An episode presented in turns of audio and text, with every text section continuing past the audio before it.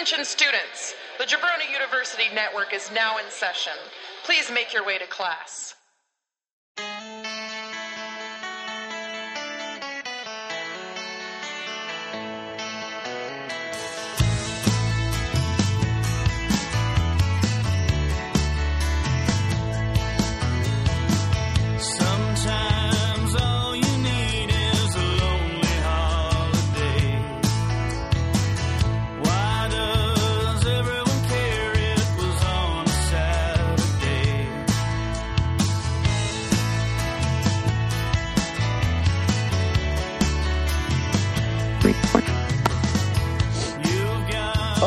So this week's guests uh, may have the distinction of being the having the most uh, name drops and mentions prior to his appearance uh, of any other guest that's ever been on this podcast. Uh, he is. That's uh, only because you interviewed all my ex bandmates. So I did. uh, he is. Uh, you guys already have heard his there's name. no other reason for anybody to. Errortype 11, Instruction, God Fires Man. He's done it all. The St. Vitus bar for fuck's sake. And uh, I finally got the finally got the sack to uh, to hit him up and ask him to be on. Ladies and gentlemen, please welcome Arty Shepherd to Why Did We Ever Meet? Artie, thanks for coming on, dude. Thanks, man. Yeah, Appreciate dude. you having me. Yeah. So we were just talking uh, prior to this. Um, you know, I mean, we're life is starting to get into uh, back into the swing of things. So, uh, how how are you feeling? You're a business owner. You're a dad. Are you starting to feel a little better about all this shit? Well, uh, I mean, I, I'm sitting in right now. Now we we were open from May 1st on of last year. Mhm. So you know, but with the restrictions and all the stress and the bullshit. Um, and uh, and my daughter, we put her in Catholic school so she could be in person. So Yes. we didn't have any homeschooling at all. Yeah. which was you know so i've i've kind of been in like a, you know creating my own reality of normalness Yes. um for a year now Yeah. uh but yeah the it's uh, things are moving really quickly a lot quicker than uh i had anticipated or anybody had anticipated Mhm. especially here in new york because it was just so bad here it was like you know it was like for last year like april and may there was just nobody on the street. The only thing you heard were hospital or ambulances going by. It was like just a, it, it was incredibly surreal. And Yeah.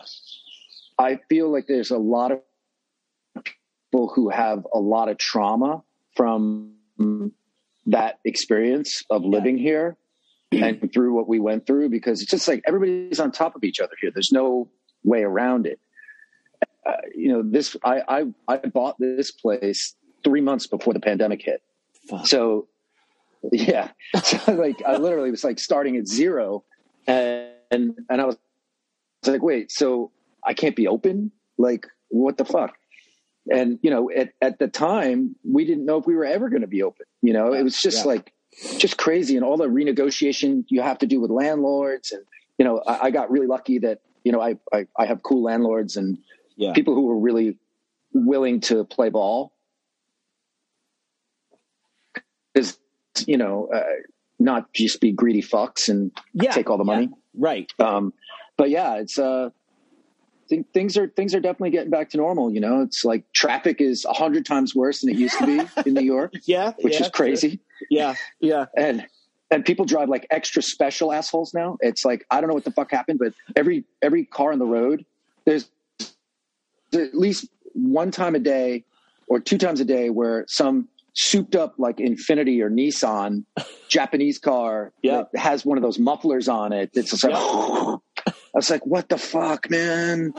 And they're doing like 100 miles an hour on their shoulder. I'm like, what is wrong with people? Anyway, It's it's uh, all so all up, that's dude. you know, Yeah. it- it's getting back to the the fucking serious stresses of living in New York City. Yeah. You know, it's like I, Nightmare I definitely am. I'm feeling. Uh, you know, it, it's funny because I'm sure Adam talked about like you know how different his life is in California, Yeah. and you know, it's like whenever I talk to him about that, I'm just like, yeah, man, I don't know, I don't. I'm almost 50 and I'm not, I don't know if, if I'm ready to leave, man. You know, like, I, I don't know what I would do, but Right, right. yeah, it's, well, I mean, it's just, it's so much, it's so much more fucking stressful than any place else in the world.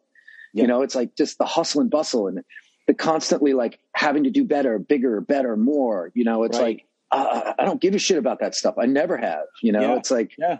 like what I didn't open St. Vitus to, to, I didn't open St. Vitus to have like a, you know, uh, a, a famous music venue. I opened it to own my own bar. Right. You Right. know, it's like, but then lo and behold, it just happens. And then you, Yeah. next thing you know, you're like negotiating, you know, buyout deals and stuff. And I'm like, I don't know how to do any of this shit, but whatever, you know, you go for it, you see what happens. Yeah. And it, and I just didn't want to have a regular fucking job anymore. I, I like, I was, Yeah. yeah. You don't want to sit at a fucking desk. Or or or at the very no, I never, I never have. I've never had a job like that, but Yeah. I was bartending like five days a week, six days a week, which is like just destroys your, it destroys everything in your life Yeah. pretty much. Yeah. Yeah. And the the hours are fucking terrible. you know, your sleep schedule's all fucked up. Yes. Yeah. The hours are terrible. You drink too much. You know, it's, uh, it turns your world upside down. And, you know, Yeah. it wasn't until I had a kid that all of that sort of like forced, like life forced its hand on me Right. where I couldn't, I couldn't do that shit anymore. But, Right. Right. you know, whatever. Well, um, I, as I was joking in the intro, like you were probably the most name dropped guest on the show, and like you said, I've had like I had Adam and uh, and Steve both on the show, and I've had uh, Joseph Grillo on, but um, from a personal perspective, uh, you represent uh, like when all of this stuff, you know, you're I was you know you're a punk rock kid, hardcore kid, you get into all the post hardcore emo stuff, whatever you call it. Um, Errortype Eleven was one of the it was one of the bands that I hear and go, oh shit, this is an actual rock band. This isn't Yeah. this is like these guys give a shit about playing rock and roll. Your voice is a rock and roll voice. Like every it was it represented all of this good shit to me where it's like, no, they're not they're not placating to anybody. This is a band that wants to wants to just be a rock band. They're not worried about catering to a scene. This is what they like. This is what comes out of them. So as a guy who has like a punk rock and hardcore background, what how do you how does it uh, weigh in on your songwriting like because your songwriting is so much different than than uh, many of your peers how does you got this you know everybody has a similar punk or hardcore background but your songwriting is way different how wh- where's the distinction Yeah, I mean, I, the distinction is really being uh, growing up listening to a lot of classic rock. I mean, Mhm. I even with you know with Over Matter when all when that you know when we started becoming like when we came into our own and we weren't just playing like shitty hardcore. Um, I was taking influence from Yes and Genesis and like uh, and and then of course the metal version of that Voivod. Um, you know, I I just really wanted to do something that was different. It was, you know, I, and I was lucky enough to be able to to at, at that age to be playing with guys who were capable of of doing that. So like what I was writing was really more of a vision, and the rest of the band was really putting it together in a, a cohesive way because they were much better musicians than me. That's uh, has been my superpower throughout my band life is surrounding myself with people who are better than me Mhm. um, so that they can sort of interpret whatever's going on in my head. A lot of times, what I write in my head, I'm not capable of playing. So I have to sit there and like figure it out. And then, you know, luckily I'll have another guitar player or a bass player or a drummer that's capable of actually pulling it off. So that started up very early. But, you know, uh, in between Mind Over Matter and Type starting, I was in World's Fastest Car with Walter Mhm. and so you know like that was that was an, a, a major crazy experience i was 22 you know the the quicksand is my favorite band like at the time and still is and uh you know like he called me up and was just like hey i'm breaking up quicksand i want to be in a band with you and i'm like uh okay holy shit like totally fucking crazy yeah and we knew each other, you know, like it Matter Matter would play with had played with Quicksand as did Bad Trip, which was the other band I was in at the time. And uh yeah, it was it was wild. And so like you know he was signed to Island Def Jam, Mhm. and we were, you know, I was just thrust into this major label situation with a guy who is like my favorite songwriter. Right. You know, like so it was. I call it Wally College. Like I, I went to Wally College for for a year and a half, yeah. and uh, and just learned a lot about songwriting. I learned a lot about the industry. I, you know, I, I really thought that that I had made a decision at that point that I was going to be. This is what I was going to do for the rest of my life, Mhm. and I quit college.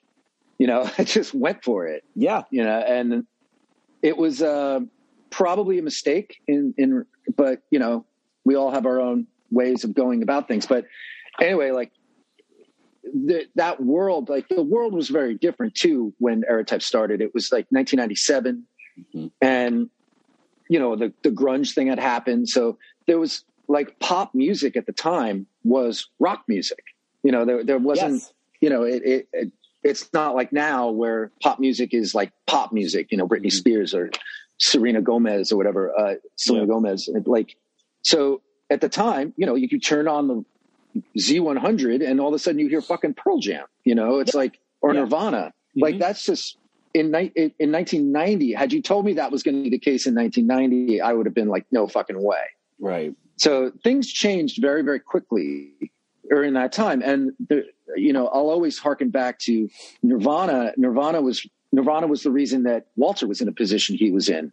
And that, you know, that I was kind of like in a position as well. Everybody was getting major label record deals from, uh, you know, a lot of the bands didn't really make it, but they, they all got deals, you know, Orange Nine Millimeter and Quicksand and, uh, Helmet and, you know, Helmet probably was the biggest one Yeah. but uh, yeah, so it was it was a it was a really strange time, and I, I honestly wrote whatever was coming out. I mean, it's just like there there wasn't really a I don't know. We did want to be a big rock band. That was kind of the intention because so many of the bands that we were touring with and playing with in our contemporaries were these like whiny like emo bands that were just playing bad versions of Texas is the Reason songs. You know, Yeah. it's like and and to you know more power to them everybody starts somewhere you know like a lot of those guys went on to do cool shit uh, but uh you know it wasn't for us at least Yeah. for me but errortype was a weird,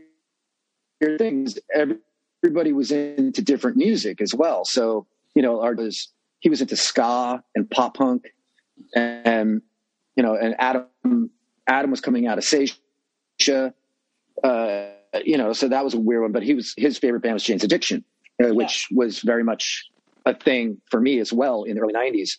Um, Jane's Addiction probably being the biggest influence on Mind Over Matter. Like if you took Jane's Addiction and Unsane and collided them, that was pretty much what Mind Over Matter was. Sure. Yeah. But uh, you know, it it, it was uh, in a hardcore context, of course, because we were limited in how good we were as players. but uh, the the uh, I mean, but you know, all that changes. You, as you move on, you get better. You want to write. You want to write real songs. You know, Yeah. it's like it's. A, I think it's a natural progression for almost anybody, especially people coming out of the hardcore and punk scene. You know, it's you're either going to start playing metal or you're going to start playing alt rock, one or the other. Right, You know, and right. sometimes they combine. So Yeah. Yeah. so yeah, I'm like, I mean, you know, eventually Errortype started embracing this idea of like big. We, we called it power drinking rock was what our our little tagline was. Yeah. Yeah. But the shows were, you know, in New York at least, the shows were a big party. That was the whole thing. It was like, you know, we were drunk, the crowd was drunk, everybody was like, it, it was a back and forth thing where like people were spitting shit at me the whole time, and I was just coming back at them, and I was like, you know, of course I have the microphone, so I'm always going to win. Yeah. but Well, every it- time. you know but it was cool. It was like a it was like an improv comedy show. Um and and, and i got really good at at that stuff. And uh but it unfortunately didn't really translate to the rest of the country. Like sarcasm doesn't really exist uh, outside of new york city apparently.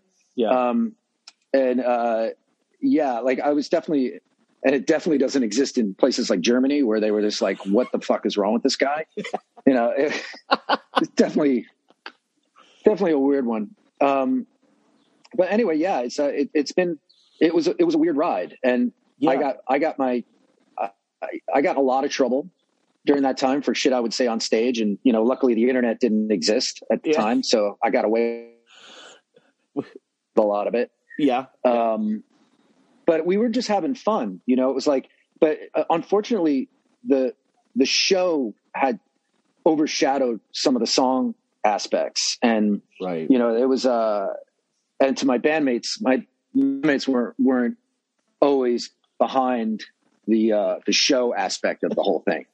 You know, it's like, it, that was the weird part about it because people started like being like, oh, you, that, that guy's an asshole. It's like, but then if, I, when I wasn't on stage and we were just hanging out, you know, it was just like, this is just a stage thing. It's like Yeah. you get up there and you, you're nervous and you just say things, you know, it's Yep. like, and, it was, it was fun. And, and, you know, part of punk rock, uh, or at least for me, was getting a reaction.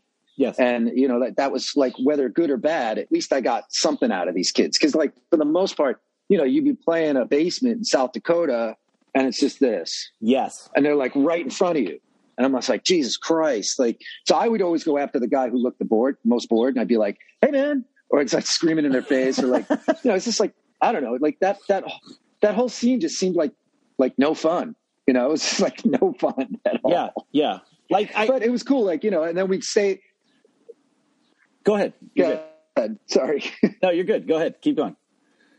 no, like then we, you know, we'd stay at the, the person, we'd stay at the person's house who we were, we were, uh, you know, playing their basement and we'd have a great time. Yeah. you know so it's like it was fun you just had to like drag drag it out of them you know it's like i don't know you know for for every non-fun situation there was a tour with hot water music which was super fun so you know, Yeah. we, we figured it out it and there is this weird um uh, there's this weird change and like this transition in live show crowds too where like punk rock and hardcore shows are are chaotic and immersive and people were you know it was interactive. And you know you're cutting to now where you're talking about like you're playing a basement show and these kids are standing with their arms crossed. You're like what the fuck happened? Like three years ago you guys were all Yeah. beating the shit out of each other and now you're standing with your fucking arms crossed. It's a rock show. Uh, i mean eh,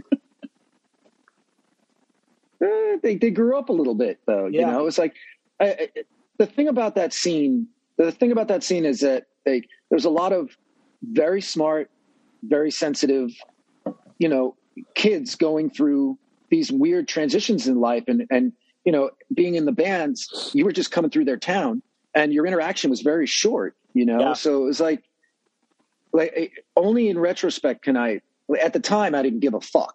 But like you know in retrospect now i, I can see it. It's like it's an awkward age. A lot of those kids were in an awkward age. They're like again uh, I, I you know one of the great things about the type of touring that that I did with, especially with Errortype and and and whatnot, was that I made lifelong friends. yes So I mean, there are people that I met on tour who I'm still friends with, and you know, like we all kind of met at these awkward times in our lives, you know, and Yeah. people are tr- still trying to figure out who they were, and you know, like you're you're going and you're playing to the 20 misfits in, in from that town. Yeah. yep. it's it's uh you know like you, don't realize that stuff when it's going on but that's the that's the reality of it you know? Yeah. like you're not playing to the cool kids. None of these people were cool. No. You know like, so it's- And they were all the same kids that were until until too. i don't know. Yeah. You know, right like exactly. I mean yeah you'd go play gainesville and it's the same people you know? Right. I, I, so yeah I, it- it was like you know we had our we had our scene on long island.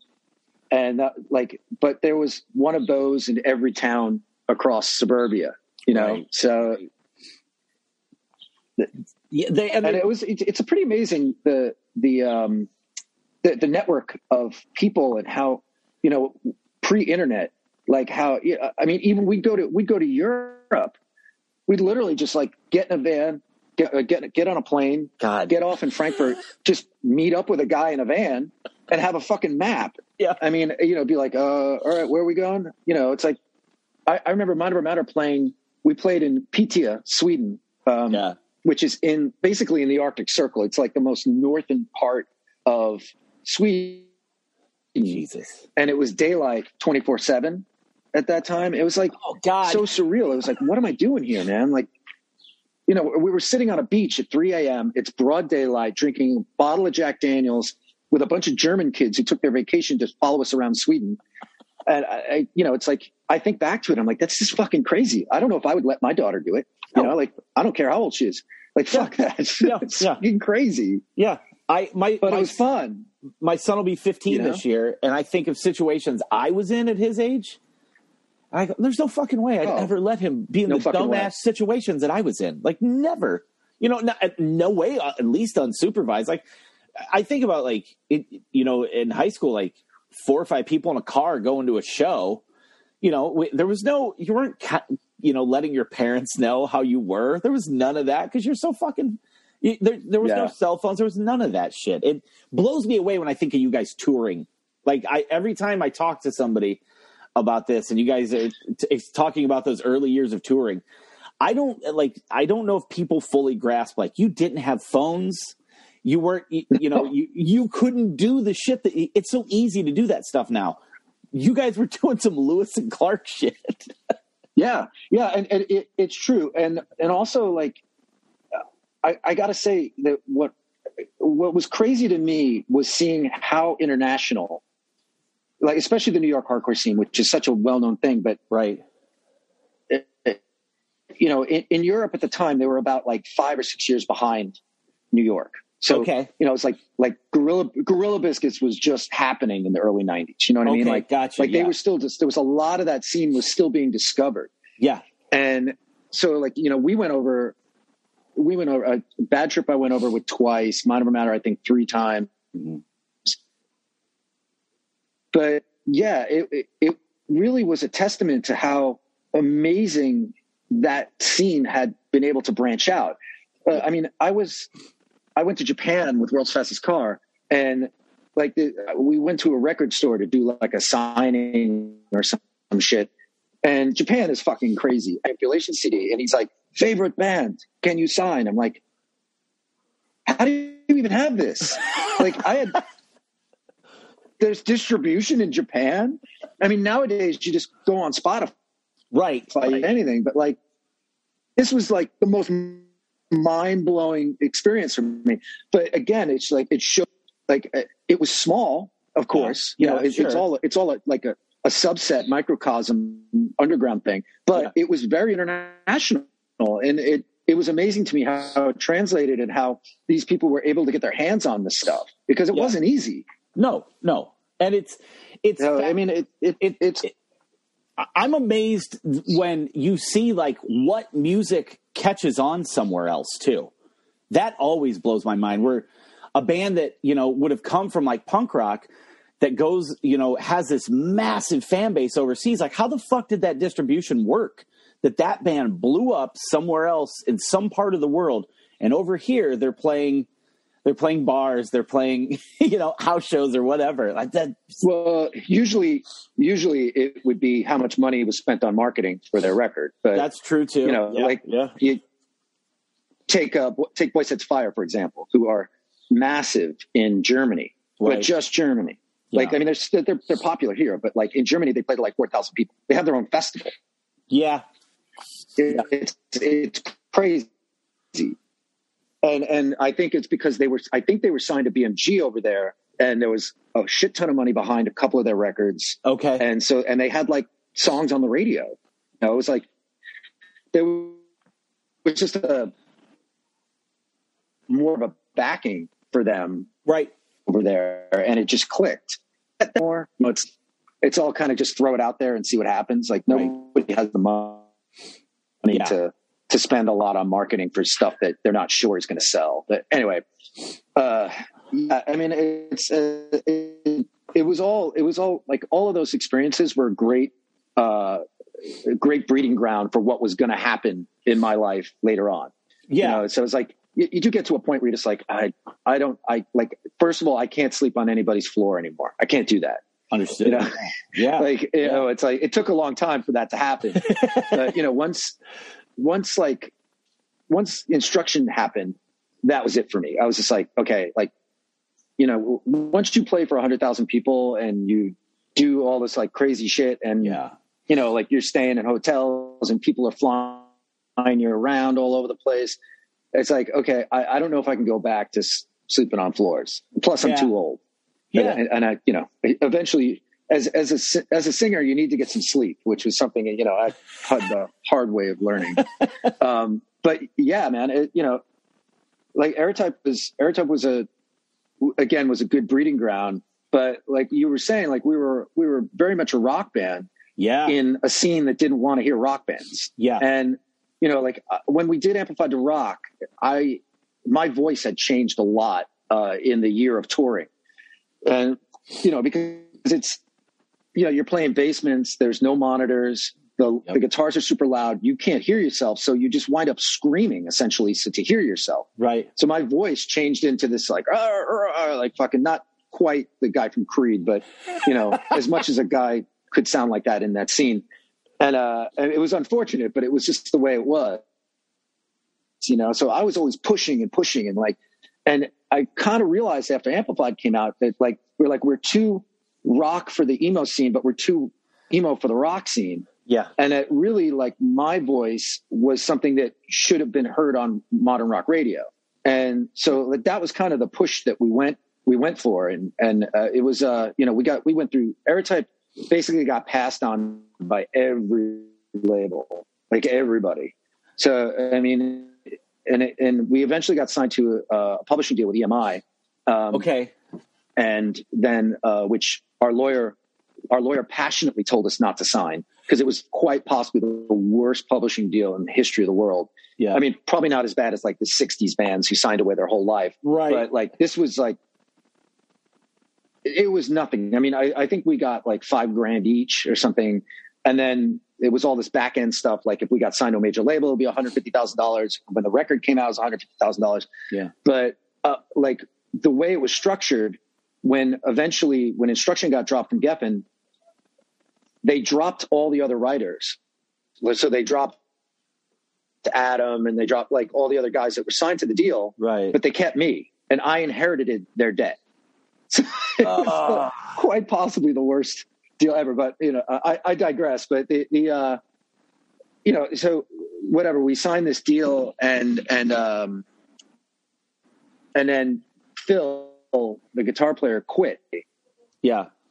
Where we were sitting there in the room, and Phil left, and it was like, you know, we, we there was no hard feelings. I mean, a little bit because I was like, you just made me sign this shitty publishing deal, and now you're quitting. Like, what the Right. fuck? Right. So, but the uh, so I, I like he left the room, and I was, and we're gonna use what songs we have, and we're gonna write a whole bunch more, and I guarantee we'll have a major label record deal in six months, and that's exactly what happened. It was literally like I mean, I went home, I wrote like eight songs. We played as a three piece for a while, Okay. and then um, and then eventually Tom, and then eventually Tom joined the band, yeah. uh, and we recorded we recorded like eight songs and then we got offered to go to england and it was like hey you guys want to come over here? To uh, 100 reasons was really big at the time and they were doing an, a, a, an underplay at the underworld in camden uh, for a christmas show. And Okay. they were putting together this big lineup of like five bands and they were like do you guys want to come over and play? It'll be you know instructions first show. So our first show was a sold out show in Camp in London, Jesus Christ. and they were they also the people who were agreed to manage us, 100 Reasons Management, agreed to manage us in, in England, and they were like, look, the you know the the right people are going to be at this. Like Kerrang's going to review it. Yeah. The, the, this booking agent's going to be there. This person's going to be there. This label's going to be there. Just come over here and kick ass. Yeah. So we did, and it was incredible because everything they said was going to happen happened, and it was like literally we. I, I got off stage the next day. I get I get a call and it's like, hey, do you guys want to tour with Hell Is for Heroes in three weeks? You know, and it was like, yes, okay, and and and I, you know, I at the time it was the only desk job I ever had in my life. I was working um, at a stock photography agency okay. in the city and uh and so but like my job was international so i was i was the international stock rights whatever person so Yeah. i would always i would use i could use the phone to call england i could use the the traffic department to send packages to, to you know what I mean? So I was just like using all the shit that I was allowed to use. I, I mean, I remember I did an interview with Kerrang on my lunch break, and you know, it was like it was my first experience, real experience with the with the English press, and I just said all sorts Yeah. of crazy shit, and and they were like, you know, and that of course when the article comes out, that's the big headline. we were also very lucky that the editor of Kerrang at that time was the world's biggest Glasgow fan. So the fact that we were Oh. from Long Island made it like, yeah, it was like there was a lot more interest because of you know this guy's taste in music. But anyway, so yeah, so we go over. We we we did the Hell Is for Heroes tour. While we're on that tour, they're like, "You guys want to come back in three weeks and tour with Funeral for a Friend?" I was like, "Yeah, sure." So we're on that tour, and I'm like, "Hey," and, and so this at this point, this is fucking hilarious. I'm working. So the company I work for had an office in London. So especially on the Hell Is for Heroes tour, I went over there and I would go to King's Cross. So basically, the way these tours would work, these fucking English bands are so like spoiled. They'd, Yeah. they'd be on a bus, but they go home every day. So it's like, you know, like unless you, once you got up past Manchester, then it was like too much to come home. But Yeah. like when we were playing all around London, it was literally like, yeah, we're, we're going to go home every day. So I would go back to Kingston Yeah. and and where where we were staying on this guy's floor, and I basically lived on this guy's floor for like six months, and and uh, and I would get up and get on the on the tube to King's Cross, work in the morning, because of the time difference, I was able to to do the work from New York, yeah. and then I, I would meet up with the guy somewhere and get back on the tube show, and that was literally that went on for weeks, and it was like after the you know, like, so then we did Funeral for a Friend. Then we toured with Biffy Clyro. But at that point, we had found out that we were going to be on the main stage at Download Festival. Okay. Bless you. Thank you. Sorry. we were going to be on the main stage at Download. And, and we're gonna we were gonna play Reading and Leeds, which was a total dream of mine. Like I couldn't believe this.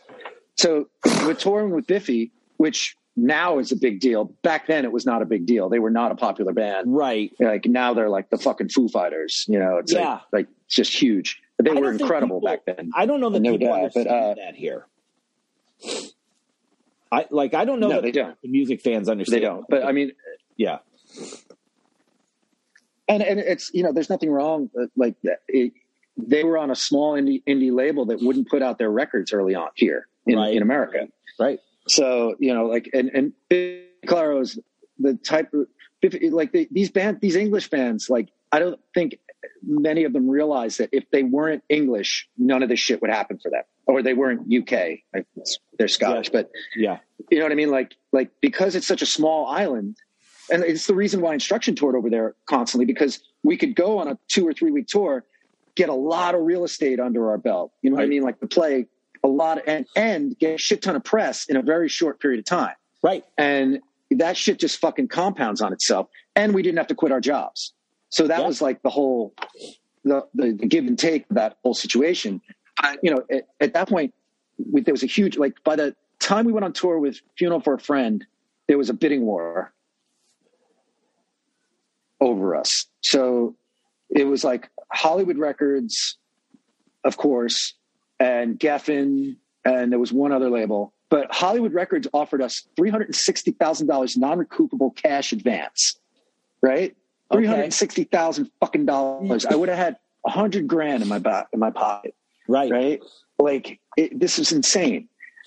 And we turned it down because Geffen was offering 80 grand, but we wanted a quote unquote career and Hollywood was well known for shelving bands. Okay. So, you know, it was like in retrospect, I mean, I, we also would, I still am very good friends with a lot of the staff at Geffen who were involved in our signing. Sure. So, I mean, they, they were way more fun to hang out with. Let's put it that, way. Okay. it that way. But like, I got it was nuts. It, like, you know, like the, the, the experience of all that was just crazy. But I, I mean, in retrospect, again, I should have just taken the money and run. Like I, I was just so naive that, you know, I was going to be given a, a chance, even to have a second Right. single. We didn't even Right. have a chance, you know, it's like, but at the time we were just so hyped and, and we were really, really popular in England, which was just incredible. And then we go over with Biffy we play that tour, which was really small, and then we play the main stage at Download Festival. So it was hundred thousand people, Right. and like that experience was it was a game changer for me. I mean, I you know you- just like it was crazy because we we played at eleven forty five in the morning, and Oh man. everybody was sitting down in, in the field. So, you know, it was like, they're not going to stand until a band gets on stage. sure. So like Steve Lamacq or like one of these BBC DJs gets up, introduces, you know, hey, what's up, download, blah, blah, blah, you know, this is the first year of download. Everybody go, you know, blah, blah, blah, whatever. It's like, uh, and this is instruction. And we played, uh, like when, when he walked out, everybody stood up and you could literally feel the energy of like 75 to 100,000 people standing up at once. It was wild, like wild. And I'm just standing off on the side of the stage and like, holy shit. So, but this was just the beginning of this day, which was just, I mean, I can't even. So we play the show, right? Yeah. And we get off stage. We go, we go to the to the canteen. I just start fucking pounding beers because I'm just like, we, you know, it, it was just surreal. We stayed at our drum tech's mom's house the night before, Okay. and I didn't get to bed till three thirty in the morning, and we had to load in at eight a.m. Oh. So I was like super tired. Like, you know, I played the show. It was only 25 minutes, I think. And so I'm sitting in the canteen, Billy Corgan sitting next to me, right? I'm like, what's up, Bill? You know, I, I think I pounded like six tall boys. Like, granted, they were probably Carlsbergs, but like, I mean, I was just like, and I'm like getting my food, I'm like eating. Yeah. We hadn't been off, we hadn't been off stage maybe 20 minutes. My manager comes up to me and he's like, Hey, Arty, do you guys want to play again? A band canceled on the second stage. And, uh, you know, they, they missed their flights or whatever. It was, it was actually Chevelle who we would later Oh. tour with. Okay. And, um, and I, I was like, yeah, of course we want to play again. You know, it was in, it was in, at the time, download was only two stages. So it was like a, a tent that was like Yeah. 10,000 people. And Yeah. then the main stage, which was like 100,000. So, so we rush over to the stage. We were supposed to borrow Flogging Molly's gear. And we get up to the stage and like Flogging Molly's techs are like unplugging everything and Tate I was like, oh man, we're supposed to borrow the gear. Like, no, you're not. And we're like, what? Shit. So, you know, and this is like, I think I had, we had cell phones at this point. So, so it was like, call my manager, like, hey Yeah. dude, um, we got to get the, we got to get our gear over here. So go get the van, bring the van all the way across, which was like no easy feat. And when I'm, when I walked up on the side of the stage, I saw there was a really large curtain and it was like, wait, what? Like, and there was a huge tractor trailer out to the side, which I would later find out is where Metallica keeps their amps. Holy shit. And I'm like, fucking Metallica's playing after us. Like, what? So, and and this was like this. There was a couple of rumors about this. It's in Saint Anger. uh, It's not Saint Anger. It's it's well, it's, it's uh, in um, some Some kind of monster. kind of monster. Yeah, actually, yeah, yeah. This whole thing. So so so so they, you know, so so Metallica is going to play the small stage, right? Yeah. The small stage, and play we play the first song, "Piss Me Off Again." I remember playing it, and and like you know, it, things were feeling really good. There was about like maybe five thousand people in the tent, Yeah. and and uh and I'm like, hey everybody, uh so the, there's a bunch of amps back there with M's on them. Um, Metallica's playing after us. I just want to let everybody know right now. So like, I totally let the cat out of the bag. I was like, if anybody who's got a good spot here, stay, just stay Holy within shit. five minutes, there's no less than 50,000 people in this tent. And so we get to play to like all these people again. It dragged everybody away from the main stage. I don't know who was playing. And, and like, so it, Metallica actually didn't play after us. Brand new did. And then, and then Metallica played. And it was like, it was so surreal. Like me and Adam were standing, there's a great picture of me and Adam from that, from that, where we're like, we're just standing here with beers, like just going like, yeah. And it was so funny because Jesse from Brand New was out in the crowd and he like had his back turned. He's sitting on a pole. And I was like, dude, I knew him. I sort of knew him from Long Island. Yeah. I was like, dude, how sick is this? We, we just opened for Metallica. And he's like, yeah, I'm not a big fan. I was like, go fuck yourself. Fuck off. Anyway, seriously, dude. Like, I don't even care. I don't care how shitty they got at that point. It was just like, how cool is this? Like, what an amazing day. So, and anyway, from that show, from that day, we were the only band to ever get two 5K reviews in one issue for for the live shows, and it was like everything just went from there. And uh, you know, and and we signed to Geffen right after that. That uh, I was at, at that point, I was twenty five thousand dollars in credit card debt because I had been paying for every twenty five thousand dollars in credit card debt, and I had fifty dollars in the bank. I had lost my job. I was just like, I needed to get, I needed to get this record deal Right. Right. because it was it was that or I was like I was just screwed. Right. So, you know, we got our we got our measly advance, and uh, you know, I started. I paid. I basically paid the minimum on that card for I don't know five years, something like that, maybe more. I think I I finally paid it off in like 2010 or 11, just before Vitus. Oh, okay. Oh. uh, but yeah, man, it was it was and uh, yeah, I, yeah. Then then we were writing in Leeds, which was there, there. There's a video for a song called "Rise Up." Played Leeds, and then we played Brixton Academy with opening for Staind, which was ridiculous. I mean, it was awesome to play there Yeah. but like, I mean, whatever. I'm a, I have so many stories from that fucking show. So, so lame.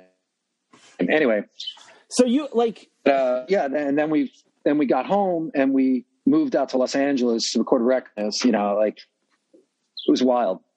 so uh, that that's something too like you guys played with massive fucking bands. Like huge bands. And like uh, that it, it's crazy to me because I think about like that those are the dudes from like Errortype like they're and they're playing with these huge like but what is what is that like that tra- like that transition has to be surreal from like touring in a van playing a you know playing a basement show playing a bar and now you're playing in front of fucking 100,000 people and you know I don't know Linkin Park or- Well, you know in all honesty, we were still in a van.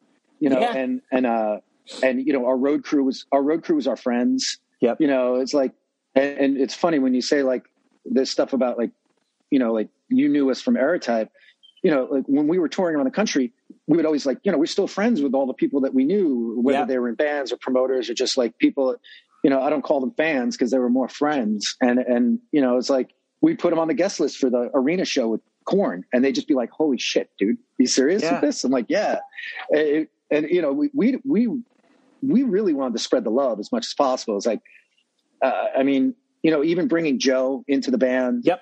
Um, you know, he was paid a he was paid a salary Yeah. to be in the band, and it, you know, at the time there was definitely grumblings within the band that it was like, well, Arty's is bringing his friend into the band because you know he wants another person on his side, and uh, you know, it's like it, that that that band was an insanely disappointing experience in a lot of ways because it really proved that once money gets involved, everything turns to shit. Yeah. You know, it would like it lost its spirit, and and uh, um, which we had when we were in England, and it very much so was because the label over here waited a year and a half to put our record out, and at that point, we were in the machine at that point, and you know, like we were touring with Puddle of Mudd and Papa Roach and like I, Three Days Grace. Uh, like, I mean, I, I've never felt more out. I, I felt more out of place in that than I, than I did with Errortype playing with emo bands. You know what I mean? Yeah. Like, yeah. it was just, it was, it was a crazy experience. I mean, like, eh, you know, Korn is just a band that like, I,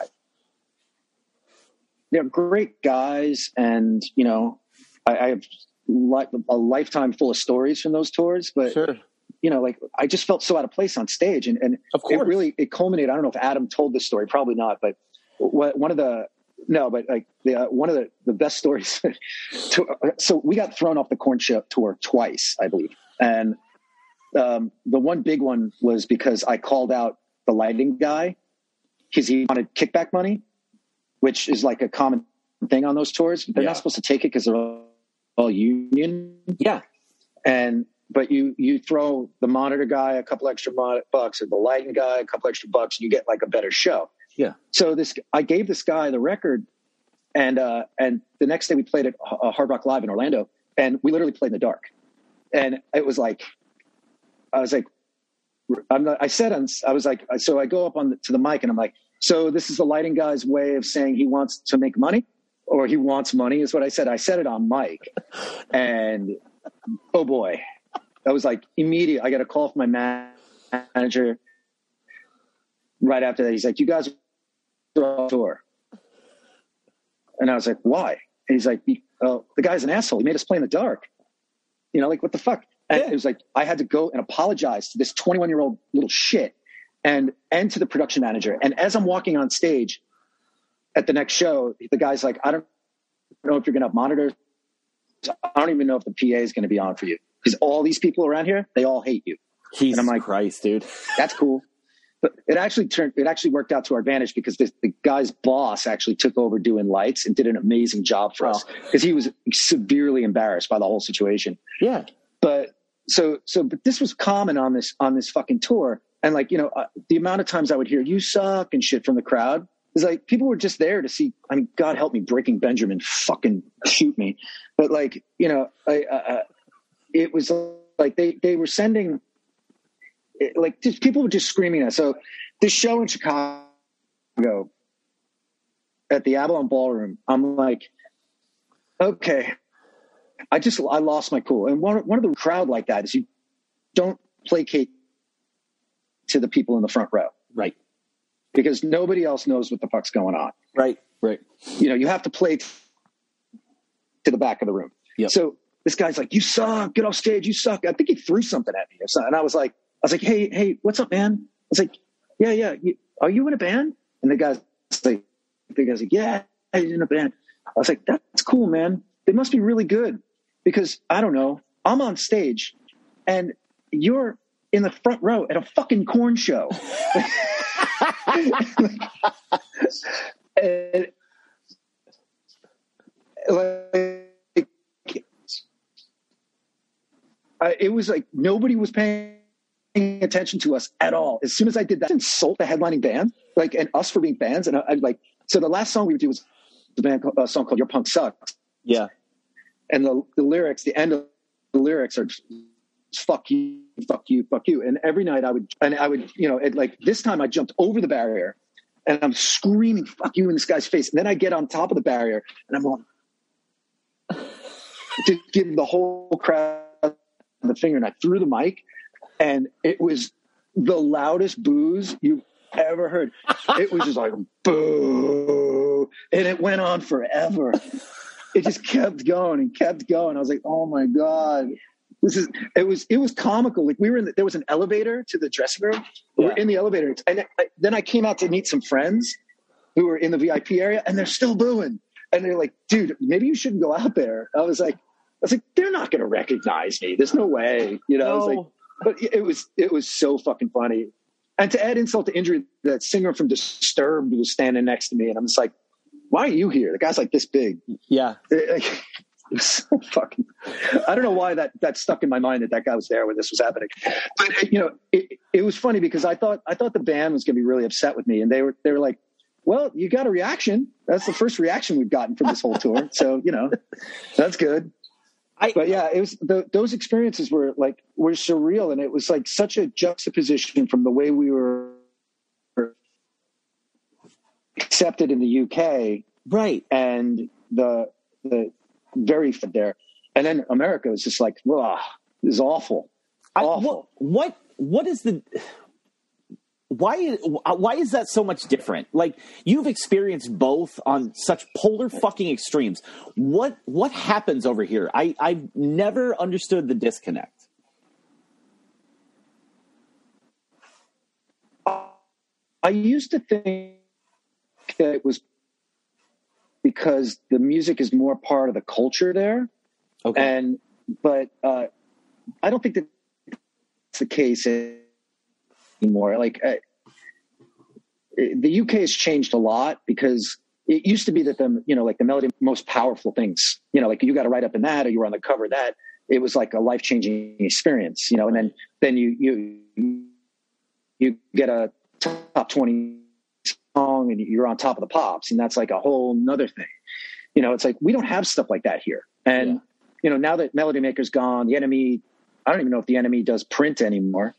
You know, it's like things things are definitely different. And I also saw how UK bands worship American bands. You know, where it used to be like I would go over there and be like, "Oh, American bands, yeah, like you know, like uh, like England has its own its own thing here. Like you know, they it's like nah, they were just like absorbing what Amer- American bands did and throwing it back at you. Yeah. And you know, bands like Hundred Reasons and For Heroes and all those bands that were, pop- and it, you know, it was like just which was crazy to me. But Yeah. you know, at the same time, it was like going to cost so much money for them to get the attention that they were getting in England. And in England, they weren't spending a dime; it was just happening. You know, Right. like very. The, the thing about England also is that the music industry, uh, it felt like it was run by about twenty people, Okay. and they all knew each other. Yep. And they all would be like, you know, like, hey, uh, so I'm managing this band. You guys going to take it as, uh, you know, is the booking agent going to take it? Yeah, cool. Okay, cool. Like, and then the, the press guys, they all hang out with the bands and the managers. So everybody just hangs out together. Oh. So you're just like, I'm, actually like, and I'm, I'm like, I have lifelong friends who were writers and, and, you know, they would hang out with us. So it was like this small little circle. Yeah. And that doesn't exist here, you know, and it, and it, it- again, it would cost so much money to market a rock band from England. This is why Biffy Clyro is nobody here. You know, it's like, there's just, it's not worth it to them. They're, ne- Yeah. they're never going to get it, you know, but uh, it's, uh, also Biffy Clyro doesn't have the cred they have in England because nobody here knows that they put out like four records before they started sounding like, you know, the Foo Fighters. So Right. yeah, it's, you know, and, uh, they don't sound like the Foo Fighters. I'm just kidding with that. But, um, I, actually they're one of my favorite bands in the world. I think they're absolutely incredible. Yeah. Um, but yes, so there, there was like, there was a distinct difference. Hey, Norma, uh, just could you lock the front door? Thank you. Um, sorry, my porter is leaving. Um, you know, instruction instruction ran its course. We did we definitely did a lot, and we had a, a lot of fun. Um, Yeah, you did. I, we we also had some very difficult and uh, de- depressing situations. Like so, when we got we were we had a we had made a video for the second single, which was called "I'm Dead," which was really the that song was the reason we got signed, and we weren't even playing it on the Korn tour that we were on at that time because it was too too mellow. It sounded like U2 Yeah. and you know so it was it was really strange like they they issued it i think the video maybe got played once on fuse or something but the, it actually went into the top 20 modern rock radio Really? after we got oh, shit You're good. Sorry. I can still hear you. Yeah fine. there we go um yeah I, I- sorry my batteries just said it was low um so but anyway they it, it was it was interesting because like we were like wow this is so wild and you know we we they let they gave us the tour support to do this tour of england that we did with uh with this band a and and then we got back and we basically we had decided we were going to break up on that tour but we didn't tell the other guys Yeah. so S- Steve Sanderson was in the ba- drumming in the band at that point. Yep. Um, we had told him, but we did like basically with the way that the our business was set up, we basically had to break up to do anything in the future. Yeah. So that was like we just we got home and literally just didn't call Tom anymore and Okay. got together as as the the four of us and just played Yeah. and that's where Godfire's Man came from. And that, you know, that band was incredibly focused. Um, you know, it was what was crazy about that though is I got home, my girlfriend at the time, now wife, uh, she had broken up with me uh, just before I went to England and threw me out of the apartment I was living in. so I, I was living with a friend on the Upper West Side, um, and so basically I didn't really have a home, and I had no money. I had no job. Ugh. When we got dropped, there's something called pay or play in Yep. most major label contracts, where if you know you, you, you sign a contract and you get two guaranteed albums, right? Okay. and then and then you have options for more. Yep. But the two the two are guaranteed. So if the label wants to drop you before you put out that second guaranteed record, Right. they have to buy your out, buy your contract out. Well, the lawyers at Universal had found a loophole in our contract from our drummer who had quit. Now, Adam and I were supposedly the key members, which is what you have to create hmm. in order to avoid this whole thing. Yeah. So they found this this loophole, and we were supposed to get one hundred and fifteen thousand dollars or something to Okay. to get dropped to be bought out of our contract, which would have been fucking awesome. You know, Sure. like holy shit, kidding me? No. Instead, my manager at the time had to go and like basically use another band as collateral to get us some money. So he's like, "You oh, you want to sign this band that I have? Well, you got to give instruction some money." So we wound up getting fifteen thousand dollars, and that literally we we Tom had borrowed money from our manager, so we paid, and it's so crazy. I was sitting with Adam. I was looking for a job. I was trying to I was trying to get a bartending job, and I had been going all day. You know, we were back from tour for maybe like a week, Yeah. and and I like he's like, why don't you just try this place? And it was this place called Apartment One Thirty Eight on Smith Street. Yeah.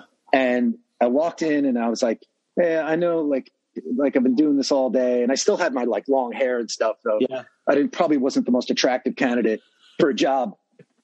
And the guy was just like, "Yeah, sure. Can you start on Sunday?" I was like, "Yeah."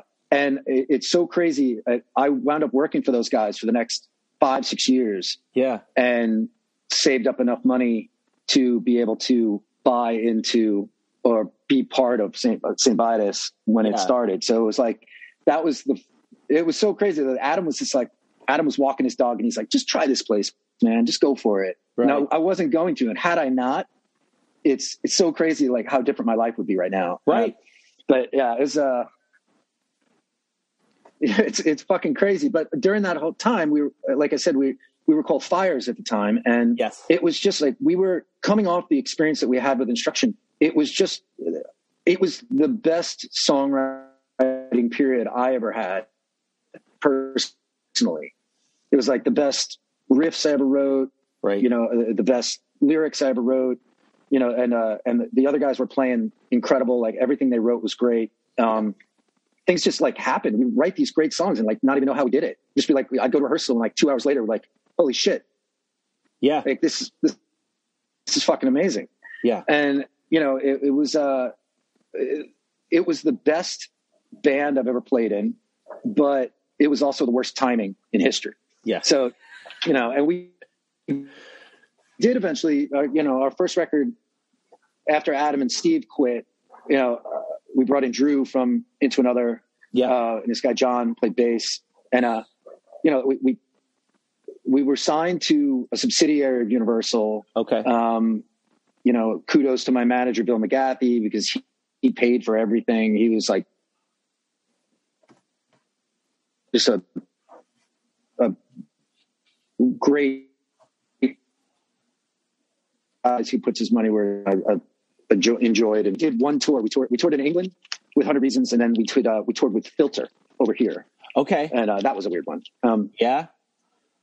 but uh but and then then i i lent my van because we had gotten a small publishing advance and i lent my van to uh um radio 4 i don't know if you remember radio 4s the guys from garden variety they Yes. were they were on Yep. like dfa like Yep. really awesome post-punk band Yep. old friends um they were touring with head automatica and they borrowed my van while we were recording our second record and they flipped it on the jersey turnpike Uh, and destroyed it and uh and all their gear and they got really hurt it was it was a it was a major it was one of those things where i was just like once we lost the van there was no impetus for us to to replace it or deal with it like it was just like well we don't have any transportation Right. you know let's put this record out which was put out by uh arctic rodeo Yeah. uh we went to europe we toured we toured in europe which was like the worst tour i've ever done I mean, I I don't think more than six people showed up to any show, God damn. Yeah.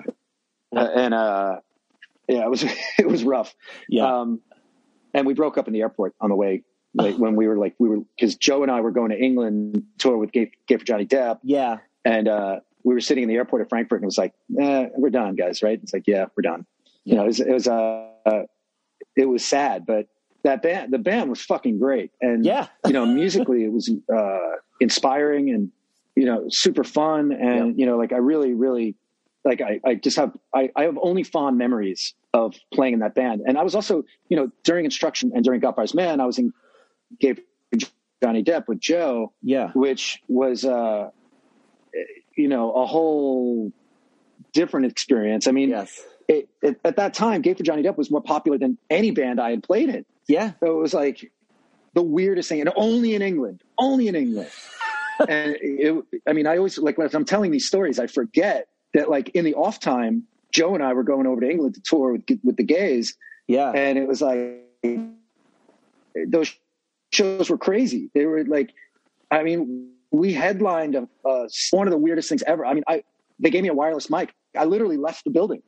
It was like in this big like I, I just left. I was wearing a sombrero in my underwear, and I'm like out. The, it was crazy, and it was the only show I ever played sober with Johnny Depp because they couldn't get any beer. There was no beer backstage. There was just frozen Snickers bars. So I was like throwing Snickers bars at people and get like it was a shit show, but it was great. I mean, it was like Yeah. a legendary show. But it, like those tours were were so crazy because we were basically playing the back pubs. We were playing hardcore shows Sure. Yeah. and 65 Days of Static, which was like a instrumental techno thing. Okay. It was the weird, and they they brought us on tour just to to piss off their fans. Okay. They were like. Like they just want to see how people would react to us. It's like they're not going to react well. I'll tell you that. right. Right. But I mean, you know, there's a lot of there's a lot of footage of John Depp playing in in England that was like those shows were they were just insane. They were crazy, and it was you know like, like taking my clothes off and all that shit. I literally did that. We played our first show at Pianos in New York, and and I uh I did that just because I, I didn't know what else to do. I was Sure. like, I don't have a guitar on my neck, and it's like this crazy music, and like, you know, I was like, I'm playing in a band that basically is like making fun of bands that sound like this. This Right, is essentially what right. it was. Right. Yeah. And uh, I mean, you know, it's as spazzy screamo shit. But, Yeah. uh, yeah. I mean, it- Gay for Johnny Depp was was a lot of fun and a lot of weird, a lot of weirdness, and it was it was cool because we all played characters, so none of us like actually were those people, you know. So we get on Sure. stage and you just turn into a totally different person, and that was all revolving around like Joe's theater, you know, theater degree Yep. and yeah. whatnot. Like he he always enjoyed the theatrics of all that stuff, and I just kind of like went with it. Yeah. You know, it was it was very much his his vision. But uh, I mean, there's some really good songs in all that, and and Yeah. uh, you know, I, I you know, it almost broke up my marriage numerous times. But well, I don't think I was married for most of it, but you know, it was just like. It was like every tour I would do a different character. So like one tour I was a priest, uh, another tour I was like I was Iggy Pop. Yeah. Um, you know, like it was all like just different. It was it was really funny and Yeah. and fun Yeah. to do. But yeah, like uh, that's that's another band that that once once we actually put effort into it, it was over. So like when Sure. we did our last record, "What Doesn't Kill You Eventually Kills You," um, we uh, it was just like, yeah, I think we tried too hard. We should have just like kept not trying. Right. Right. right. Um. So. So you've. But then I started Primitive Weapons out, out of that. Okay. So so you, you've you've never stopped. that's the that's the theme here. You keep going and keep going, and it's it's just it's, you know, I always had a practice space. I had to use it. yeah, You know, true. You, you pay for practice. You pay for practice space here in New York. You got to use it, right? Yeah, yeah. I'll cut Um, I'll cut all that. So yeah, so yeah, yeah. you're paying for practice space. It's not like New York's fucking cheap. You have to. Oh God. well, you know, it's like when when Primitive started, um, is right around when uh, St. Vitus opened. Okay. So uh, that was a, a really hectic time. But I was, you know, I was also completely surrounded by music constantly. Yes. And- of course. which uh, which is which is when I thrive the most for sure. Um, but uh, you know, it's like, uh, yeah, you, you just you just keep going. It's like it completely sucks. Uh, I look back and I think about the amount of money I've spent Right. doing all this shit. I'm just Right. like, why? Why did you do that? And then it's like, well, you've been around the world a couple times, and it's you know, it's it's you had these experiences that other people haven't had, and Yeah, you know, yeah. so it's it, all that stuff is all that stuff is great. But Right. you know, uh, like should I have stayed in college? Probably. Sure. Um, you know, uh, but again, like, and Primitive Weapons is a, a good example of a band that, like, I mean, the shit we get we did was incredible. Like, we played these insane shows. We, you know, I mean, granted, the shows we we played at Vitus were obviously heavily influenced, being that two of us were in the band, were owners of the bar. Yeah. But, uh, yeah. but, but you know, like we we opened we opened for Refused, uh, like a secret late night show Yeah. because Refused wanted to use our gear. You know, so it's like, oh, okay, cool. You know, like just show up, and that, that show was awesome. Those guys, they did they did all covers except for two songs, Really? and it was like super. They did like a Judas Priest song, they did Black Sabbath song. Oh yeah, they were fucking awesome, awesome Oh, God, that's awesome. like uh, just such a killer night.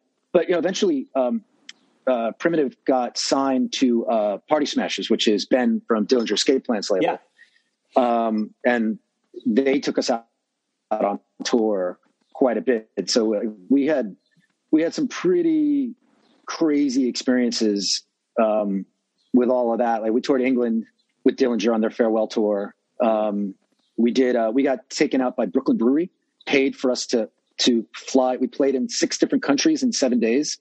It was like so insane. Yeah, it Holy was like shit. England. It was like England, two shows in Norway, a show in Finland, Yeah. show in Munich, and we were staying at five star hotels the whole time. It was like we- it was so crazy. I, I, I remember walking into this hotels and be like, "Wait, and we each have our own room? Like, wow, We're not sharing one happen? room. yeah, Um, how does how do you guys miracle?" How do you guys circle back to Errortype Eleven? Because you've got that third the third LP that that came out and it was part of that the bundle of LPs Well, uh, Arctic Rodeo put out. yeah. It's, so so basically, that stuff had been sitting around. That was recorded like 2000, 2001. Okay. um, and uh, uh, it was like one of those things that I was just talking to Frederick one day from Arctic Rodeo, and and I was like, we were we had played, I guess we played in 2009, and then we played in 2011, um, and we we just kind of like we're hanging around playing shows every once in a while. Yeah. And basically, that was all Adam. Adam was like organizing it and Sure. and whatnot. And I, you know, I was neither here nor there with it. It was it's fun to do, but it, you know, some of it was a lot of tr- trouble. Like the shows we played it when we opened for Shiner, kid was being born, so we had to have uh, this guy Matt Kane play, which Yeah. was like kind of like you know why are we doing this without Phil? Right.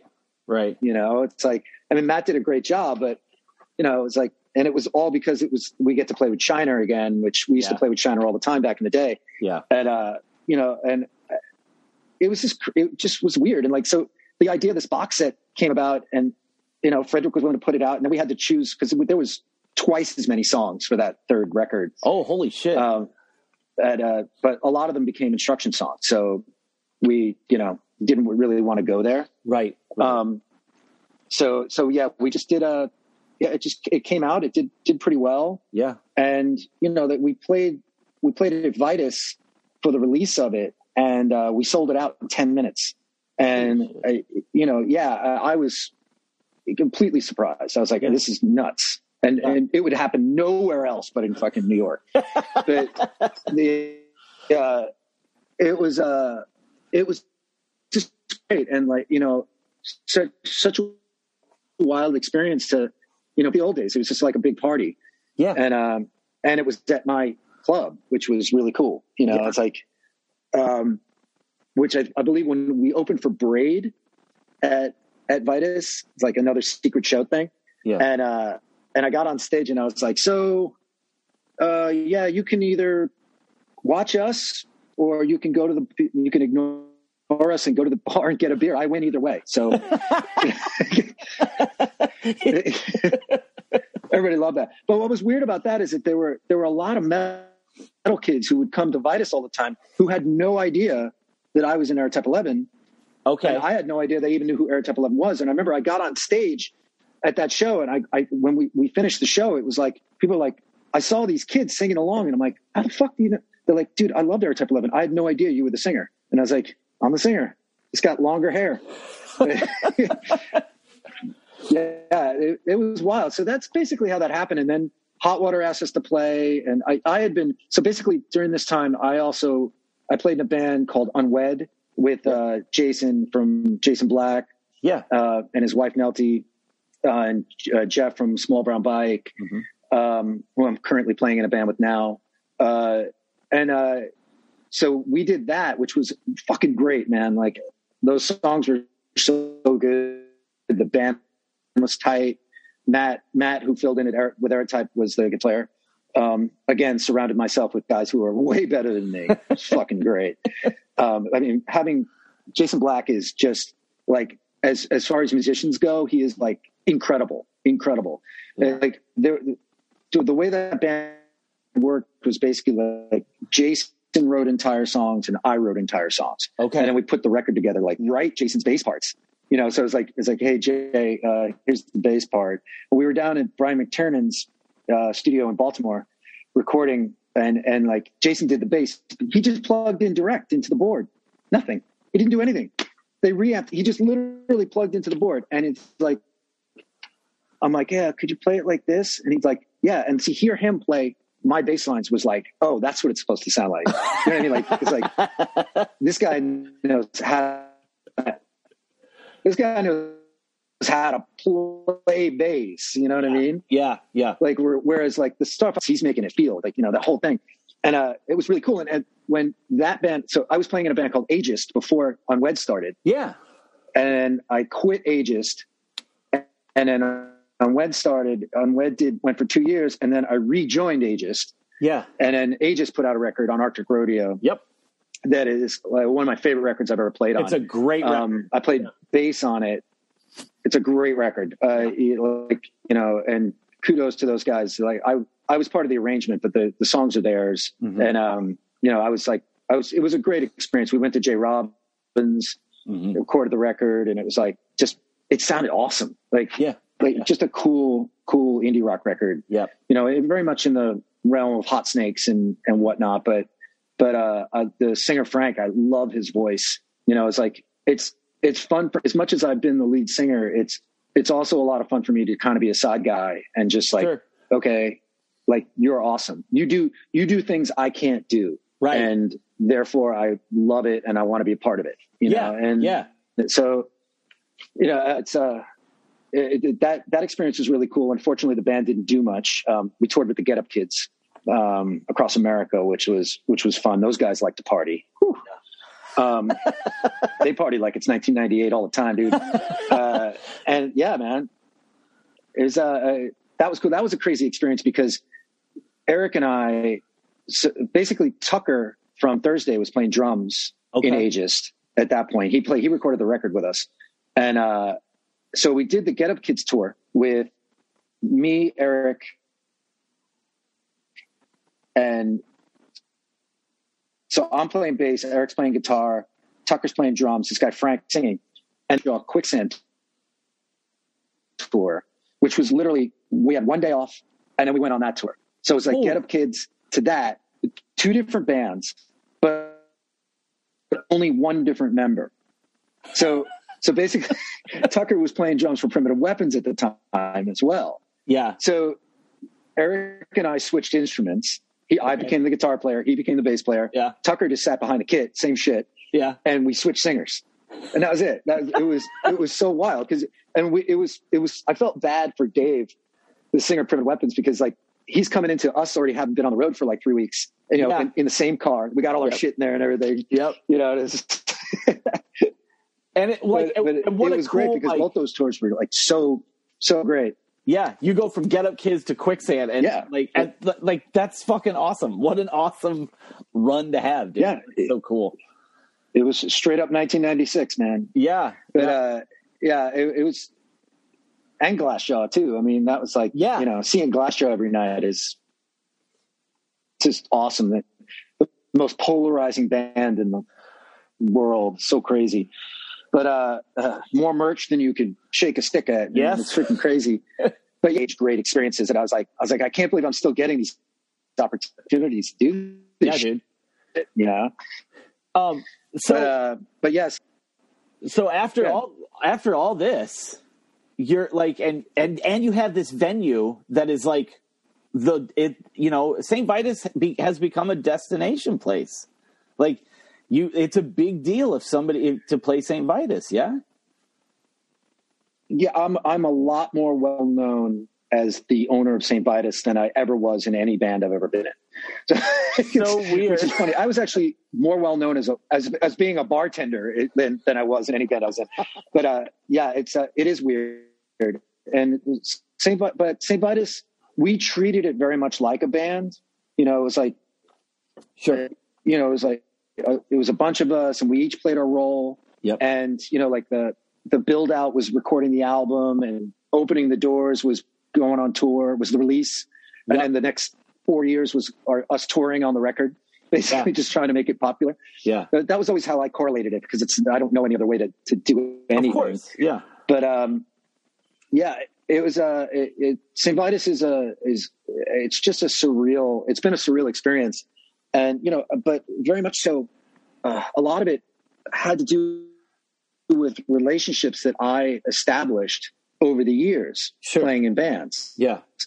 You know it's like I, I i pulled a lot of favors. You know it's like bands like hot water music or uh or quicksand or like a lot of these bands wouldn't even know what st vitus was. You know what i mean? Uh, like i i pulled almost every card i could possibly pull sure. over time. I mean, and there was also you know dave uh, the booker the, the singer from prim weapons is also like amazing at what he does Right. in bringing in these you know these big bands to play our little shit place Right. but uh yeah i mean vitus is just like it's got a life of its own, man. It's like it's. I, I, I had no idea that I could do many of the things that I do for St. Vitus. You know what I mean? It was like yep I was thrown into doing the books and the financials. I was thrown into you know like just dealing with all these legalities in the city and uh, just just everything. You know, it was like uh, there was one day when the when the Descendents and Hot Water Music played uh, as like a surprise thing from from Riot Fest. I was actually bartending that day, and I got the call from Jason Black about them coming over to play, and then I had to deal with the Descendents, and then this band Judah from Italy was actually scheduled to play that night, and they didn't go on until two a.m. So it was like basically dealing with all the bands and the people. There were two thousand people online outside, like just chaos, and you know it was it was a fun experience. I don't know how we didn't get closed down, but you know this was a good example of like uh, it's like and you know around every turn vitus throws another thing at me that i'm just it's like i what what do i got to do? Right. Okay like i guess i'll look up how to do that. Right. But it's you know it being being the being the boss is uh it can be a little thankless. Sure. You know it's like you make less money than the bartenders do. Right you know you you uh, uh you can never ignore a text message. Nope. You know it's like everything everything is on you. You know it's like it's and then they realize that they can't just leave that night and let like you know the clogged toilet can't stay. They gotta they actually have to fix it. Right. You know i mean? It's like shit like that. When you were when you were just a bartender you could just like leave shit. It's like yeah whatever. I don't give a shit. Yeah. You know it's like but at the same time if you have a good boss and you're the, the right mindset for a bartender it's you essentially are the owner for for your shift. Like Right. it's your responsibility to create the atmosphere. It's your responsibility to keep people safe. It's your responsibility to not overpour not you know like there's just so many factors to it. So you know it's very much how i treat my employees. I'm just like this is your this is your house. Yeah. You know like you have to have a sense of ownership. If you don't have a sense of ownership you're just going to start stealing and you know Right. Right it's you know like I, I i would say that like my band leader experience came very very in handy uh with being a bar owner yeah yeah that's gonna that you you've Uh, had to you um, had to navigate all and those you don't, don't realize it. You don't realize that you're you're realize that you're you're, you're collecting this this skill set when it's Yeah. happening. You know, it's just like it's like well, you know, I'm a lead singer, so I'd be a good bartender, right? Like I drink, I can drink a lot, and I, I talk a lot. So there you go, boom, great. Uh, it, and and it, it worked out. You know, it Yeah. worked out really well. And you know, St. Vitus, like during the pandemic, you know, we did that Kickstarter, and like uh, we basically turned into a merch company yeah that it, like it amazed all of us. Like none of us expected the support that we got. Right. None of us expected like people to keep buying T-shirts and sweat, you know, underwear and like whatever else we're fucking selling. you know, it, it it's wild, but you know, and there's there's always something bigger on the horizon with St. Vitus. It's it's crazy, you know. And someday, someday, many of those things will happen. We'll see, but you know, it's uh, right. right now it's uh, just uh, concentrating on getting getting reopened and and doing doing what we got to do uh, you know for for the sake of our employees for Right. our sake Right. you know uh, it's uh it's a lot it's Yeah. a lot and you know I, I you know I, I i'm i'm happy we made it Yeah. through the whole thing Yeah. a lot of people didn't Yes. you know we're, we're incredibly lucky but you know i gotta say the power of the brand goes way beyond i mean it's it's so crazy man like i'll go to a show and i'll see like four or five different people wearing a st vitus shirt Yeah. and it's you know it's not unlike somebody wearing your band shirt you know what i mean you're just like i just want to hug them it's like thank you. Like, i don't know who the fuck they are. Right. you know it's like i've been overseas. Like dude wait, we were in helsinki finland and we, we're backstage and this guy's like oh yeah you know i just got back from new york and i was at st vitus seven days in a row and i'm like whoa. And like they- just talking to us about all this shit and i'm like i'm like you realize that like we're in the band that's playing tonight right? Like it's not like you know like we're not here because we're like the st vitus owners right. i mean we kind of were but like yeah. it was just like it's so funny. I was like, like uh, oh, that's right, we got to play. Like we're not just like you know talking shit with these uh, Finnish guys. right. It, it's uh, you know, it's it's wild. Like all these stupid little things that we we did, like from the the fucking duct tape that we made an upside down cross out of duct tape on the window, and it's a T-shirt now. It's been there for ten years. Like it was just duct tape that we had extra hanging around. Was like, hey, let's put an upside down cross on this. It's all shitty looking and stuff like that. You know, just shit like that. It, that's I, I, you're doing things that become iconic, but uh, obviously there's reasons why. It's a the substance behind it is really what made it. yes. Yeah. You you've But given yeah, man, it's it's it's you you've given a place to these bands and these fans that feels like like and it, it's an extension of who you are as a musician. I really think it is. Like you guys as musicians you, saw what you're it could be. right about that. Yeah. I, I, I mean, Right, you guys, exactly. I mean, I, I have a vivid memory of I, I came back from a tour with Gay for Johnny Depp, and uh, during the build out, and they had they had just built the stage, Yeah. and uh, and it was like I got up on the stage and I was like, I want to play here because I just come on this tour playing like really shitty venues in England. Could be make it sound good, but the other thing about that is that because of all the touring experience, like you know, I and my partners know what bands want.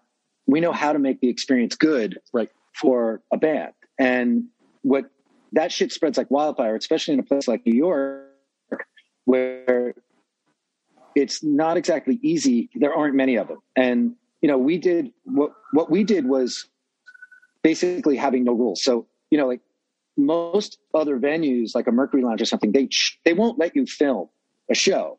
But we just let anybody film whatever they wanted Yeah. because we were like, well, if they film it and then it goes on YouTube, it goes beyond these four walls. And then, you know, like all of a sudden there's like this, you know, people know who we are. The bands benefit from it because it's high quality video. You know, it's like, like we were basically having all this content created.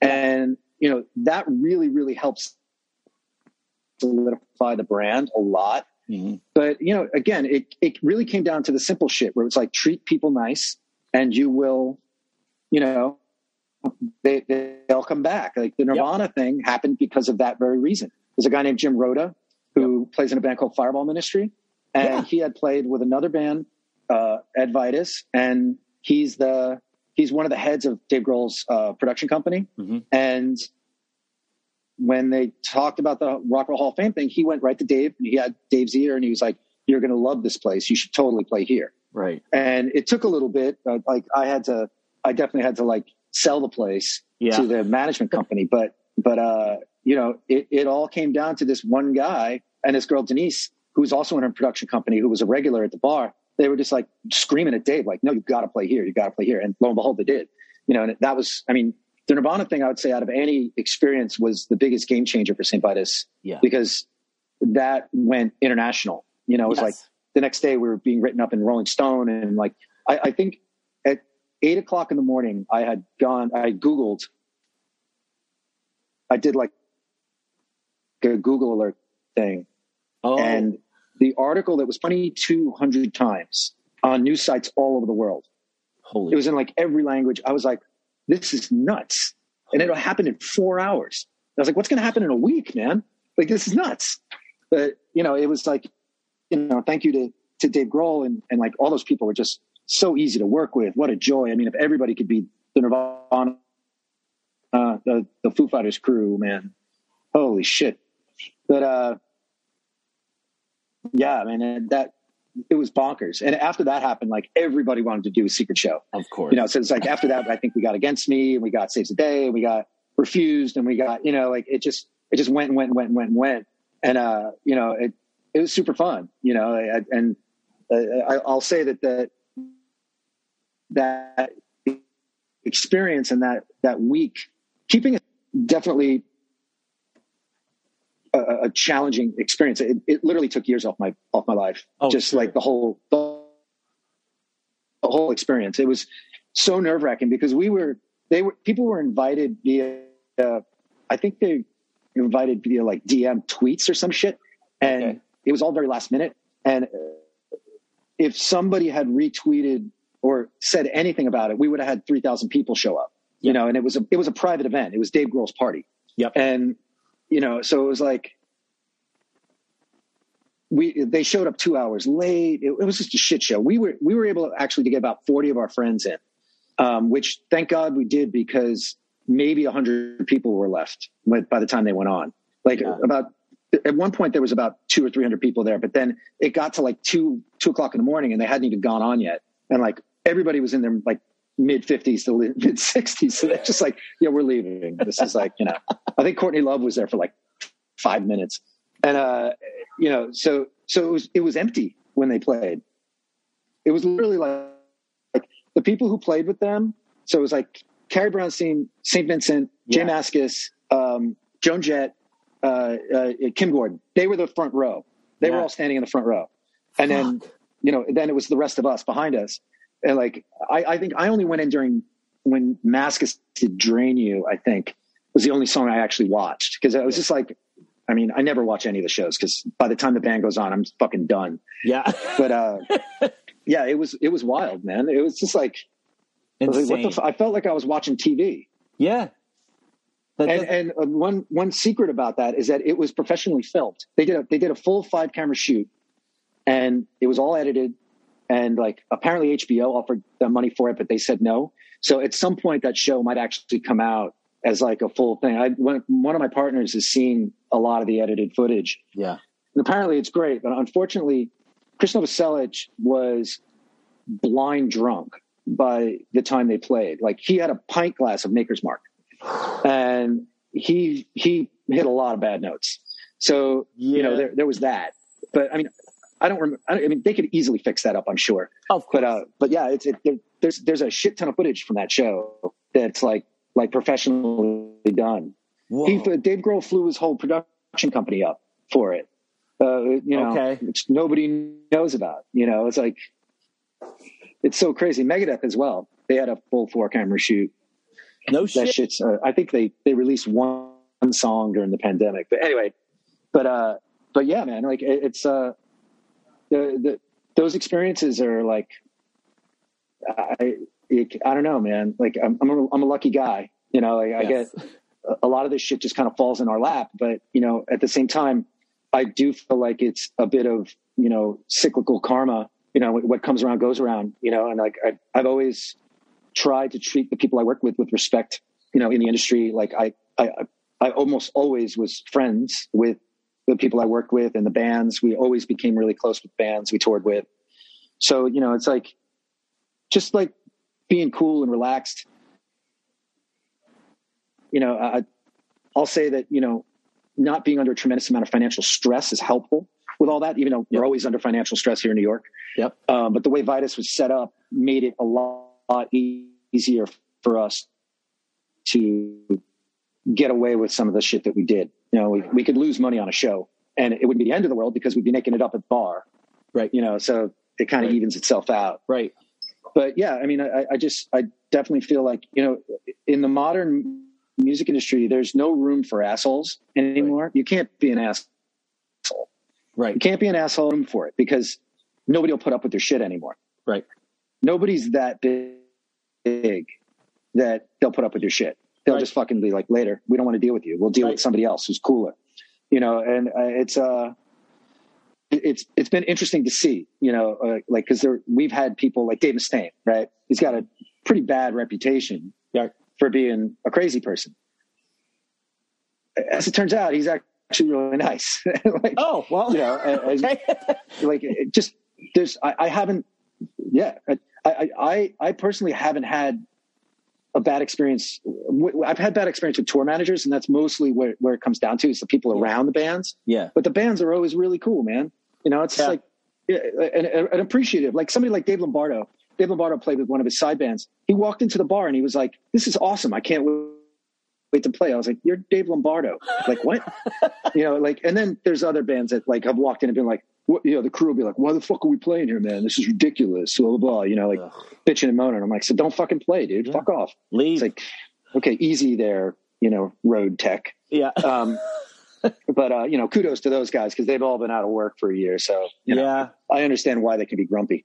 Sure. But, uh, but yeah, man, it's, uh, again, like, you know, I, there's just no room for assholes. And, yeah. you know, so you try your best not to be an asshole. And if you encounter a couple assholes, you just kind of like go, okay, you know, yeah. Yeah. you do your thing and we'll just get get this over with. We only have to see each other for a couple hours. So Yep. uh, it's all very temporary. Yeah. Yeah. But yeah, man, it's, uh, it, it's cool. And, uh, you know, like I, I look forward to another 10 years of, of doing Vitus and expanding what we, what we've done. And, you know, like, uh, I'm still playing music. I'm playing in a band called the Twin now, whose album's going to be out pretty soon. Yes. Um, and, uh, yeah, it's a, it's been a challenging experience just because like, I'm not really a lead guitar player, but I'm playing lead guitar in the band and, Whoops. and, uh, so it's like, yeah, it's a, it's a little bit weird, but, uh, and I've also been working on a solo record forever.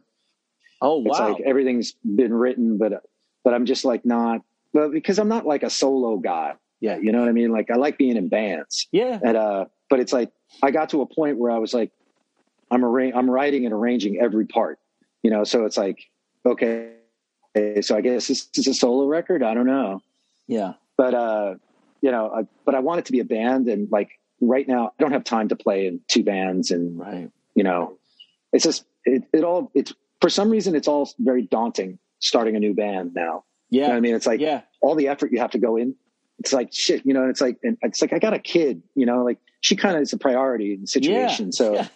You know i can't just i can't just fuck off to england for three weeks anymore you know it's uh, like those days are gone Right. Right. uh, yeah.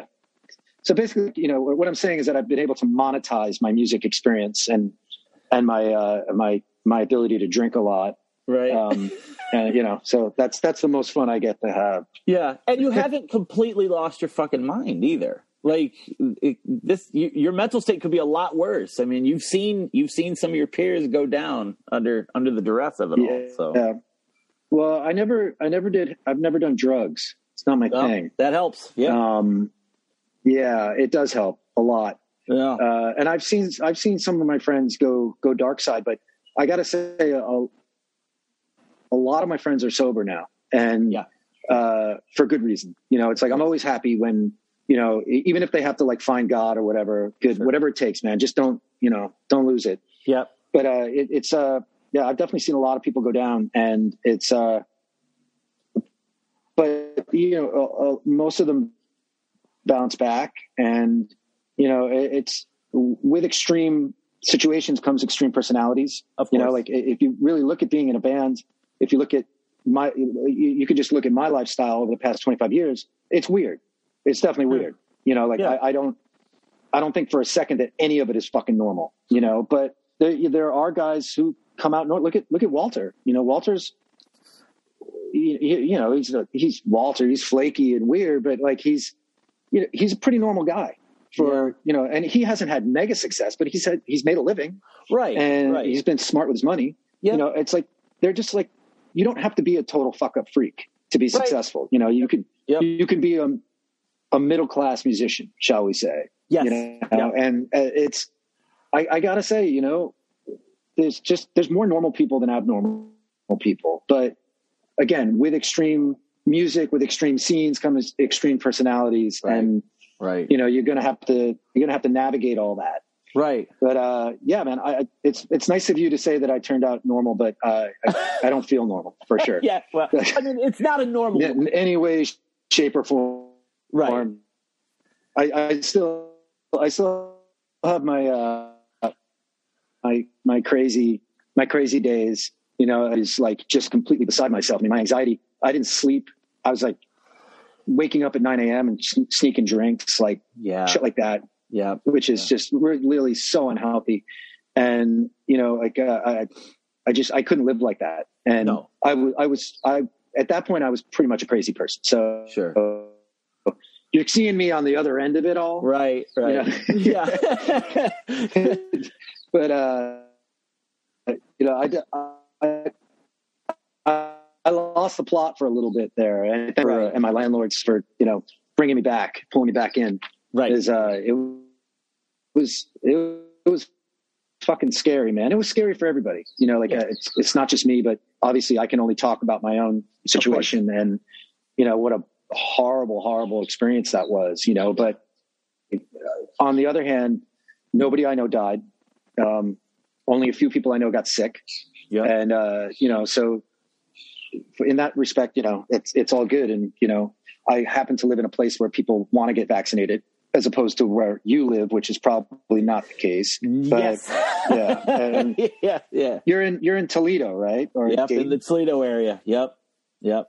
yeah I, yeah dayton dayton particularly can get pretty hicky Yeah. uh yeah. rednecky shall we say Yeah. and, uh yeah i mean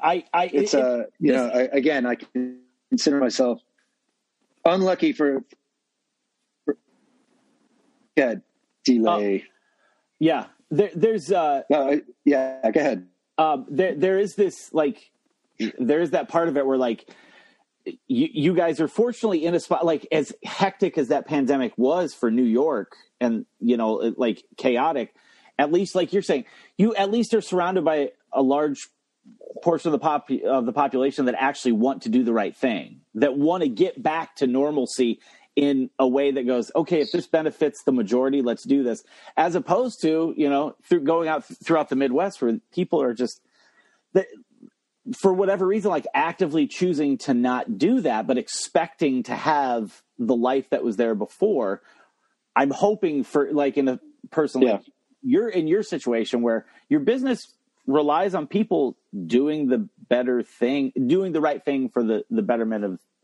of uh, of the mass. No, absolutely, and and you know, also, vaccination is a necessity here in New York because it's so expensive here to live right and just operate that like these businesses have to be open. Yeah. They're, they, if they're not open, and then there's no city. You know, what I mean, Like, it, it just like it happened. And you know, yeah, what you're saying, like for the better good. That's that's what this is. You know, like uh, I, once I was fully vaccinated, I was just like, okay, first of all, I'm not wearing a fucking mask anymore. I'm done with it. right But like, you know, we were still like being cautious here. Mhm. But it's like, you know, the people who are unvaxxed, that's their own fucking problem. Like Yes. I no longer have to worry about this. You know, it's like I'm protected as far as I know. You know, it's like, but very much so that it just in New York in general, like people play ball. They wore masks. They socially distance. They, you know, like there wasn't a lot of, of you know, Trumpy, no mask wearing worship. bullshit here. Yeah. So Yeah. Yeah, yeah, like uh, not wearing a mask it makes me not free. And yeah, do I feel a little bit like a schlep wearing a mask? Sure. I mean, what is it? Threatening my manhood? Who gives a shit? right yeah You know, it's just like just just do it. Just do Yep. it. It's common courtesy for you know. And uh, you know, I, I yeah, uh, it's been it's been a crazy year, but you know, like I said in the beginning of this, like we, uh, shit's come back so fast, so fast. Yeah. It's Yeah. almost too fast. Where like for some people, I know, like they're like, whoa, you know, there's too many people, too many people, and, Yeah, and there were some sure. people who enjoyed the pandemic. You know, where they, you know, people who are who are don't like being in crowds and don't like the hustle and bustle of New York City. You know, they, they were more than happy to sit behind a computer and you know, and lucky enough to not to, to still have a job. Right. You know, it's uh it was it, it's it was different for everybody, Right. but you know, like as a bar owner and somebody who deals with things on social levels, this was you know, it was it had to end. It had to go away. yeah, it's a terrifying. Um, my battery's going to die all good, on my dude. phone. Yeah. Um, My so- battery's going to die on my phone. So uh, yeah. Um, I, but before we go, uh, let everybody know where they can follow you and, and support what you're doing. Uh, my Instagram is uh, at Arthur J Shepherd, uh, um, and uh, I think my it's just my name on Facebook. I don't really know how to do these things. Uh, How about uh, St. you can go Bar? to St. Vitus Bar, St. stvitusbar.com. Uh, you can email me at my old email, which I still have. Errortype eleven is my email. No joke. I can't Um, confirm. it's, so, it's so funny. Yeah, people people love that. Uh, and uh, yeah, man. Yeah, look out for the twin, which uh, I think there's a there's a video out there some, somewhere right now. It's on Mind Never Matter Records, oddly enough. Um, and uh, yeah, man, Awesome. fucking come see Errortype when we finally play again. Yeah. You know, I'm sure we will. Awesome. Hey, Arty, dude, thank you so We much can't for stay away from each other. no. hey, man, thank you so much for coming Thank you, on the brother. show. I really appreciate your time, and uh, we'll talk to all you guys next week. Later.